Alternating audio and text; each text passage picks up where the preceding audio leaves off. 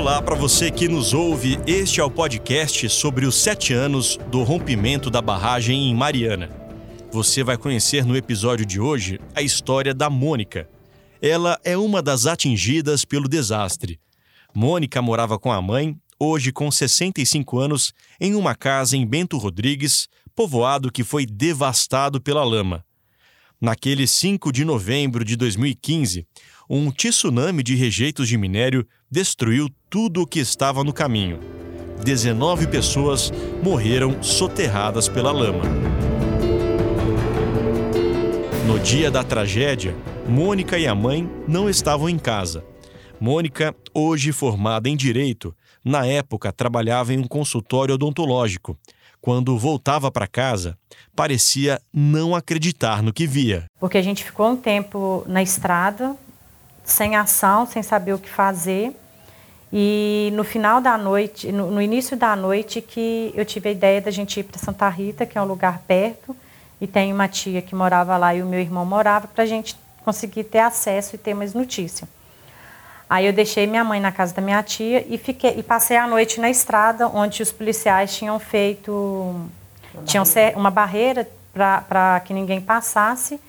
E no dia seguinte, quando foi por volta de 5, 6 horas, quando começou a clarear, que eu subi numa parte alta, que eu fui ver, e, e exatamente a visão que eu tive foi a visão de onde era a minha casa, que eu fui ver e entender de fato o que, que tinha acontecido. Foi naquele momento que eu vi que eu não tinha mais casa, que eu não tinha mais nada. Mônica e a mãe moram em um apartamento no centro de Mariana, alugado pela Fundação Renova, entidade que representa a Samarco e que gerencia os projetos de reparação aos atingidos.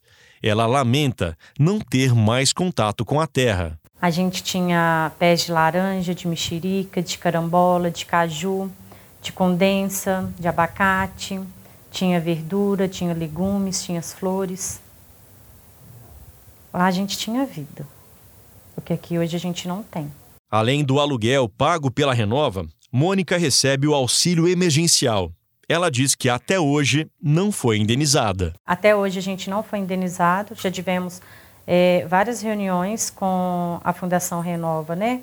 com a FNE, que é o programa de indenização, mas a Fundação Renova é, tem um monte de, de coisa que a gente perdeu que ela não paga e os valores que, que ela está tá, né, tá propondo de pagar é muito irrisório, não, não, não, justifica, sabe? É, o que eu entendo é que, além de ser um valor muito baixo, é, eu não acho que seja justo né, quem cometeu o crime é, colocar preço né, nas coisas que a gente tinha, porque as coisas que a gente tinha, a nossa vida, ela não estava à venda. Em 2018, a Fundação Renova começou as obras no reassentamento Bento Rodrigues. O local fica a 10 quilômetros do povoado, devastado pela onda de rejeitos de minério. Mais de 200 casas serão entregues a partir do ano que vem para as famílias atingidas pelo rompimento. O projeto de cada casa é feito de forma participativa, ou seja, são os próprios atingidos que escolhem como serão as suas novas casas. No entanto, há mais de um ano, Mônica tenta concluir o projeto da residência dela. O atraso tem um motivo. Na origem, a gente tinha os cômodos grandes e a Fundação Renova, no reassentamento, está colocando os cômodos muito pequenos. Essa casa seria no terreno onde a gente escolheu. Dona Maria das Graças, mãe de Mônica, nasceu e viveu até o dia do rompimento em Bento Rodrigues ela também está insatisfeita com o projeto da casa. Os outros como podiam ser menores, mas os quartos eu queria ele, eu queria ele bem grande. Aí fiz, meus quartos eram 4 por 4, 4 metros por 4, ou seja, eram quartos bem, um tamanho bem bom, né? Isso que eu pedi, eles querem para chegar em três por alguma coisa foi com muita briga, parece que agora vai chegar. Mas eles queriam fazer os quartos dois por 2,75, né, se eu não me engano, por três e pouco. Aí é um quarto que se você colocar uma cama, você não pode colocar um guarda-roupa. Mônica diz que o modo de vida dos atingidos não foi devolvido. Quando você chega no reassentamento, que você vê aquelas casas lindas, maravilhosas, né? Muito bem construída, com umas pinturas de, de mesmo de chamar a atenção das pessoas, que muitos falam que, é, que são mansões que estão sendo construídas, não tem funcionabilidade. Quando você entra, os cômodos são muito pequenos. As janelas, as portas Né? são baixas. A- a- os nossos os terrenos, você vê uma, uma grande área verde, mas tudo em barranco, não tem como você plantar. Então, assim, como que vai estar devolvendo, os- restituindo os nossos modos de vida se a gente não vai poder ter um animal para criar, porque não vai ter uma água bruta, a gente vai estar pagando água, coisa que a gente não pagava na origem. E a gente tinha muita. Um dos motivos que a gente escolheu esse terreno é porque ele tinha muita água. E hoje, simplesmente, a Fundação Renova sumiu com a água. Então, assim, assim como nós somos sobreviventes, tem muitos animais que sobreviveram da lama. A minha preocupação é como que essas famílias que tinham esses animais vão conseguir dar sequência para a vida se não vai ter água. Imagina uma família pagar uma água potável para criar um porco, para criar uma vaca. Não sobrou uma parede erguida da casa da Mônica para contar a história. O local está tomado pelo barro seco. A única foto que Mônica tinha do pai, que morreu quando ela tinha apenas sete anos, foi levada pela lama. Para eu lembrar da fisionomia dele, eu tinha que pegar essa foto. E hoje eu não tenho mais. Hoje eu não tenho mais porque a lama levou. Essas fotos que a gente E dinheiro, e dinheiro não traz de volta, passava né? lá e tirava e deram pra gente. Então, assim, tudo que eu tinha estava ali. Mônica criticou os critérios da Fundação Renova para o pagamento das indenizações. O meu dano moral, ele jamais pode ser igual o dano moral da minha mãe. Ele jamais pode ser o mesmo valor de uma pessoa que nasce hoje, que nasceu depois do rompimento. De uma pessoa que ia no Bento uma, duas vezes no ano.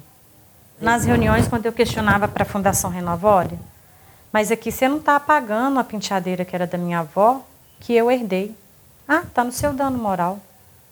Mas você não está pagando a aliança que foi dos meus avós, que a gente Bodas de fez de ouro. bodas de ouro, está no seu dano moral. Tudo que eu perdi engloba no meu 100 mil. É o meu 100 mil. Minha prima bicicleta, lá, minhas eu roupas, minha coleção de camisas do Cruzeiro que a Lama levou, a foto do meu pai, a penteadeira da minha avó, as roupas da minha avó que ficou, os documentos, as louças, o álbum de foto das bodas de ouro de vó, tá tudo no meu 100 mil. Como que eu vou aceitar? Sete anos depois da tragédia que mudou para sempre a vida dela e de outros tantos atingidos, Mônica faz um apelo por mais fiscalização sobre as mineradoras. Até que ponto que a gente é dependente de uma mineração que mata, que tira vidas? Bento foi 19 no dia 5. Nós Nesses sete, nesses sete anos, nós perdemos mais 47 moradores. Nesses sete anos, que quando você olha a causa, tudo tem a ver com o rompimento da barragem. Tudo tem a ver. Porque se a pessoa adquiriu uma depressão, não foi à toa. Se a pessoa morreu de coração, não foi um problema que surgiu do nada, né? né? Não foi um problema que surgiu do nada. Então tudo tem a ver com a mineração. Nós não precisamos dessa mineração predatória, essa mineração que mata. Enquanto não mudar as nossas leis e a forma de agir, a mineração ela vai existir e ela vai continuar matando. Matou em Brumadinho, Bento não foi o primeiro, Brumadinho não vai ser o último.